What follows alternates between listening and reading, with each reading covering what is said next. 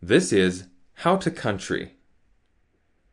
Episode Considering a Greenhouse? Watch this first. So, welcome back to another How to Country, and today we're going to be talking about greenhouses. And we have a local greenhouse owner with us today, Frank. He's uh, got a bachelor's in business and also a diploma in greenhouse management. So he's going to talk to us about starting a greenhouse, certain certain things to consider when thinking of starting a greenhouse. Should you have a greenhouse? Should you not have a greenhouse? So Frank, what uh, what can you tell us? Well, uh, for starters, um, you should have a greenhouse. Everybody should have a greenhouse. That's something. That's something I, uh, a conclusion I came to a while back, um, where I used, I had an office job and I used plants to for relaxation and, and regeneration. Uh, so I started out with a small greenhouse. Um, that has since grown into a big part of my life, as you can see here. So what are some things like when you're wanting to start a greenhouse? Do you need a greenhouse like this, or can you start with something smaller? you can definitely start with something smaller. Uh, probably one of the simplest uh, greenhouses that you'll see is just a lean-to built on the side of a, a, a shed or a, Yeah. or a house and uh, covered in plastic or glass. And that's enough to, to help you with gardening. So is there any big difference between plastic versus glass? There actually is. Um, glass looks great um, in more moderate climates where heating is not uh, uh, not as big of a, an issue, and light is more of an issue. Glass is preferred. Up here in the north, where we have cold winters and springs, but a lot of light in the summertime, having a single sheet of plastic uh, is fully sealed, unlike glass, which has cracks around it or uh, has many many joints.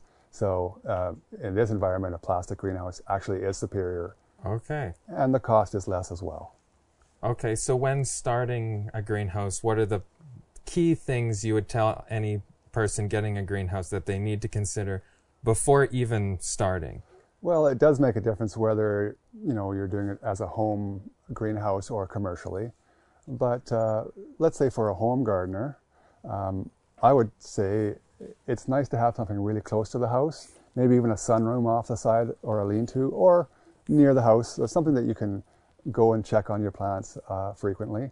The larger your uh, your greenhouse operation, commercial operations, you can uh, put it wherever. Yeah. Uh, but if, the more you're leaning towards commercial, the more room you need, not just for the greenhouse itself, but for parking and for room to move around outside. Yeah. Other things to consider, of course, are orientation to the sun. Um, you know, a, a freestanding greenhouse can be wherever, but if you're here in the Cariboo anyway, if you are uh, just going to do a lean-to off, off the side of a house, maybe better to have something that's faced east or east and south, so that you get the morning bright light Yeah. without the crazy heat that uh, that you would get if it was south facing. Um, those are some things.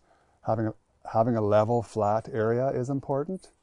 Um, here again, we have a fair bit of uh, snow in the winter, or we can.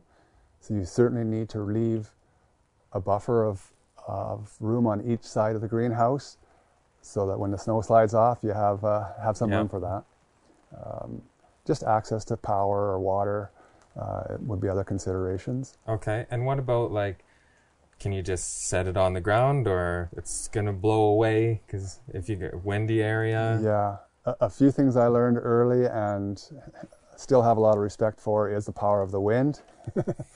so, um, again, preparing for a greenhouse is often probably the most important part. Where you need, like I said, you need a, a flat, a level area, and um, greenhouses are like airplane wings, and they want to lift.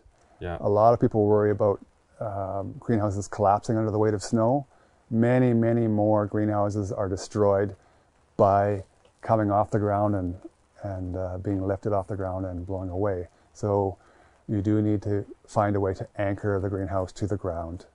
Smaller Okay. greenhouses can be pinned to the ground with, with stakes or whatever, but larger ones usually have concrete uh, holding them down. And you have concrete on on your frame. Yeah, each hoop here has, on this uh, 40 by 100, has uh, has an anchor that is 18 inches across by three feet deep of Yeah. concrete per per hoop. So Okay.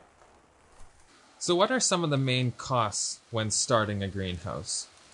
Well, the costs will start with um, preparing the site, everything from uh, preparing the site, the greenhouse itself, which could be anything from a home built uh, little cold frame made out of two by fours and plastic to um, purchasing uh, metal hoops. Uh, and then, of course, your heating system, irrigation, tables, uh, all those things can add up very quickly and uh, sometimes are much more than the actual cost of the greenhouse. Yeah, some people might just think, "Oh, there's the price of a greenhouse and we'll put it up," but they forget maybe the foundation or the ground prep or Yes. the things that go in, the watering like you said, the heating. So with heating, uh, what do you do for heating in in this greenhouse? Well, because of where we live, we have an, a real uh, ample supply of wood. Um, so this is actually heated with wood heat. Um, I have had a wood-fired boiler with uh, in-floor heating. Again, that is quite expensive. So uh, right now, I'm actually just using regular wood stoves. Yeah. Again, because I have uh, a good supply of wood available here locally. Otherwise, you would choose something like uh, propane powered or natural gas powered or Okay. something else that's usually either heating the air or heating water circulating through the floor. Right. And then, uh, what would you say for someone who wants to start maybe a greenhouse as a, a business? It's a lot of work. Yeah, and actually, you know, we still we live in a in a in a world of global competition, and there are a lot of big scale greenhouse operations that really have advantages. So if you have a if you have a small if, if you want to work on a small scale, really the only way that you can do it is to capture a niche market, to add value to people by knowing your plants, perhaps having a variety. I I'm in a small market, but I have a large variety of plants, which works for me. Uh, other people would choose to just grow tomatoes or just grow peppers, Yeah. uh, and their approach to buying a greenhouse or building a greenhouse or having a business will be completely different. Yeah. You know, so Okay. but check it out before you go. Uh, everybody loves to grow plants, uh, but sometimes they fall down on the marketing and selling and, and con- converting it to an actual business. Yeah. can be profitable business. can be challenging. Exactly. Yeah. Labor is a huge uh, component of of the business. So that is important. Either you're going to be doing a lot of work yourself, or you need some reliable help uh, to make it work. Okay. And then when uh, actually starting your plants, what are some good things to kind of keep in mind? Maybe the soil, maybe watering. Well, um, again, I can tell you about my situation here. I grow everything in containers. A lot of other people, or many other people, will grow directly in the soil in the ground. Um, so that makes a difference. If you have a good uh, access to good soil and, and growing medium, you can grow directly in the earth. In my case, I'm growing everything in, in containers. So I start by um, growing the right crop for the right season. Yeah. Here in the, in uh, central BC, we have cold winters, so I start out with cold tolerating, you know, cold loving uh, crops like anything in the cabbage family, um, kale, broccoli, cauliflower, um, that sort of thing. Um, they're going to love the the beginning of the year. Later on, as it gets hotter, you have to convert to something like tomatoes or peppers or other heat-loving crops. Yeah. Uh, if you try to fight it, um, nature always wins. So I, I start by picking the right crop for the right season. So when do you start usually in the season? Well, we start salad mixes here. Uh, anything in the cabbage family, like I said, kale and um, pak choi, spinach. Um, well, I've started as early as as mid-January, or sorry, I've actually started seeding in December, but I found there that was a little too early, Now we are starting most of our crops at the beginning of February, Okay. and that includes um, planning ahead. We'll, we'll, we'll also plant our onion seedlings and, and uh, that sort of thing early on. Okay, and then you keep the greenhouse mostly closed and then and the fire going because Yeah. in February we're still getting very cold weather. We're getting very cold weather, and here is your trade-off. If you have if you have the time, uh, you know you can do something as simple as uh, as lighting a wood stove, um, or or else you need to have some some propane-powered heat or natural gas, but that can add up quickly. So you need to have make sure you have a return on on your investment here Yeah. here in central BC. Um, elsewhere, if you're in a warmer climate, it's just not as important. But uh, Okay, and then what about with uh, starting your plants? What makes them healthy and making sure that you're getting a good, strong plant? well, uh, I start with again the right plant, so um, the right plant for the season. But um, I look for varieties that are going to work in your in your area. Um, you need water, warmth, light uh, are your are your main ingredients to a plant. So um, that's what I start with. Uh, And do you have any specific soil mix or temperature that things should be at? Or I have a propagation room that has some bottom heat, and I start with a soilless medium, mainly peat moss based, and uh, start my seedlings in that. I actually grow that right through my season because what I have here mostly is bedding plants, so they're often going out the door and heading for the home gardener's yeah, garden, which has nice rich soil. right. whereas I can just start out in my uh, soilless medium and move it along, and it's it's at the at the maximum it might be here for two months, but often it's it's out the door six weeks after it was seeded, so Okay. that works out pretty well. Okay. So what do you have started here so far? Well, um, we're at the height of our we're at the beginning of our bedding plant season, but uh, what's been going for some time now are some of my salad mixes.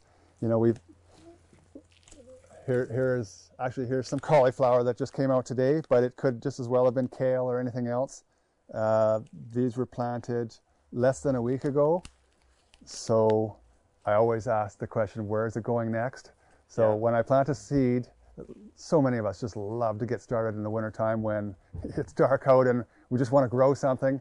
So you start your tomatoes way too early, and by the Yeah. time they actually get out, they're long and stretched. So I always say, where's it going next? And um, uh, so a, a cold-loving crop can come out a day, maybe two days, even after it's germinated. I, I'll bring it out here, and then after a few weeks, you know, it's going to uh, it's going to be a seedling like this. Uh, it can't stay too much longer in a small pot, so it'll have to end up either in a larger salad pot like that, or uh, you know, a four-inch pot or something like that. Yeah. And uh, And it's just the same soil mix and everything. It's the where same soil mix. with some perlite, and then there's some lime mixed in there. That's right. It's got. Uh, it is. It's good to have soil that has good aeration, and that's why I use this soilless mix because it has the heat expanded clay, the perlite, provides good air in there, and um, something that'll hold the moisture nicely. But and peat moss works pretty good for that. Okay. Like a lot of a lot of mineral soil is just too dense. Like Yeah. outdoor, what you would call dirt or whatever, is is just a bit too dense and um, doesn't have enough room for air in it for for seedlings. Okay. So you can also use your greenhouse to start plants for the out of doors.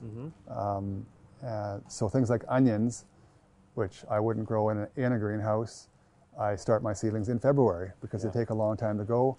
But you know, a seedling tray doesn't take a lot of room, and so you can get a lot of plants um, ready for the outdoor in a small amount of space. And uh, that's And then some things like tomatoes, I guess you'd keep in the greenhouse because they love the heat. Exactly. Um, a greenhouse is just the best. Again, same here, same thing here in the Cariboo. We have very variable weather. it can go from sun to hail in a short time, Yeah. and vice versa. So this is a protected environment for for uh, a heat-loving crop like uh, tomato or pepper or eggplant. Yeah.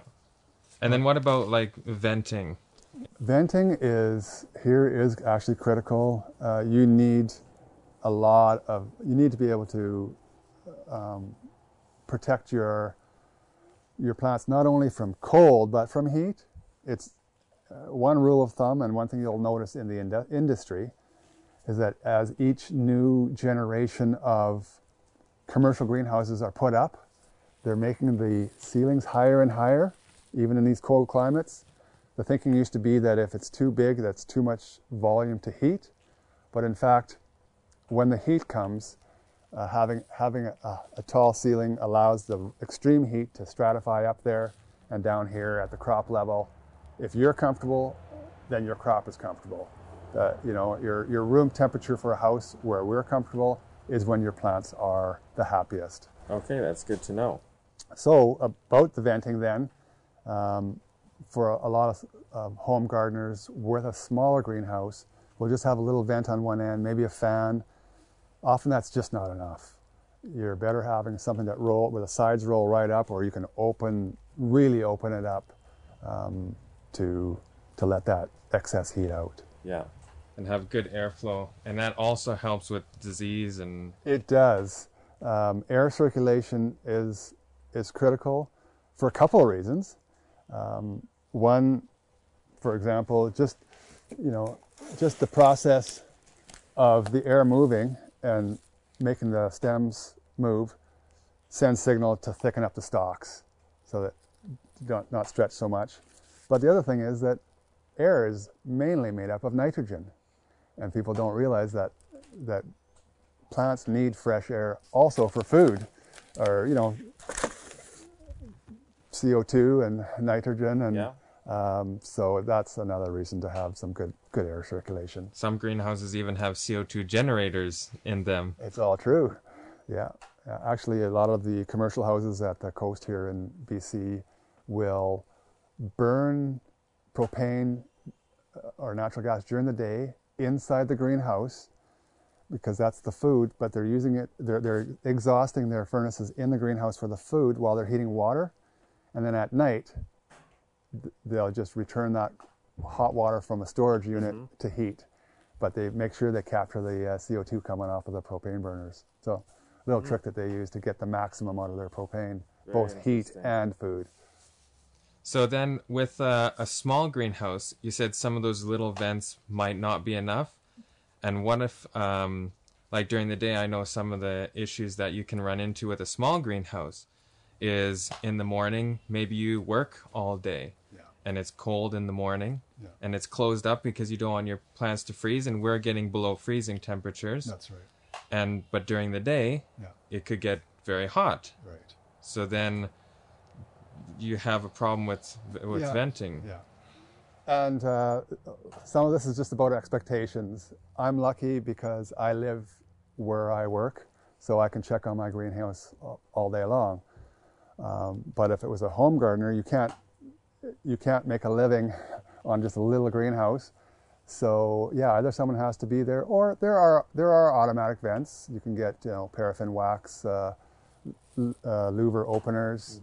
Um, you can get um, roll up sides with um, a little machine that will sense the temperature and then roll up when it gets hot and roll down Yeah. when it's uh, cool enough. For me personally, I like having a grower around. like I like, I, think it's always helpful to have someone who's got the weight of the the burden of the of the plants on their shoulders Yeah. and, and is watching out for their needs. monitoring, checking Exactly. every, making sure everybody's happy. Yeah, exactly. But that is a definitely a challenge having cold mornings. Uh, And how often do you have to water everything? Well, the smaller the plant, the more frequently you need to watch it. Um, I, I tend to, with these smaller little seedlings, you know, you can see already in a, in a, couple of hours that this has been here, the edges start to dry. So it's, it's going to require attention a lot more than, than a larger crop or a larger container. The other thing is um, some plants uh, just can tolerate drying out more than others. With my bedding plants, with my flowers, I like to keep them dry and let them dry back a lot. Um, it sends the roots to the bottom of the pot. Uh, it prevents, you know, fungal diseases and things like that. Um, whereas veggies, uh, a lot of veggies don't like to dry out. They they want to have a good good access to moisture all the time. Okay. Is there a big difference between flowers versus veggies starting them in the greenhouse or um, vegetables tend to be faster growing. Most vegetables are annuals and uh, actually get up to size quite quickly. At least the ones that that you need here for here in the Cariboo. So anything in the cabbage family, broccoli, cauliflower, kohlrabi, Brussels sprouts, anything like that, will grow quite quickly. Um, other uh, flowers actually tend to take a little longer to, to develop. Do you add uh, more fertilizer to the flowers than to the veggies, or you keep everything the same? Well, here in my business, um, my plants go out the door when they're quite young, so fertilizing isn't as much of an issue. Um, I'm counting on my vegetables going to the home gardener, home gardener's garden, which has got the nutrition in it. Yeah. Uh, for flowers, you do, if they're in a container, you're going to need to supplement them with some sort of liquid fertilizer or, or a slow release fertilizer that you add into the soil. So, uh, when it comes to watering of plants, a lot has to do with how much variety you have. If you have a single crop in a greenhouse, you can set up an automated water, automated watering system for that because all the plants in that house are about the same age and are developing at the same time. So your watering needs are um, similar for, for the plants.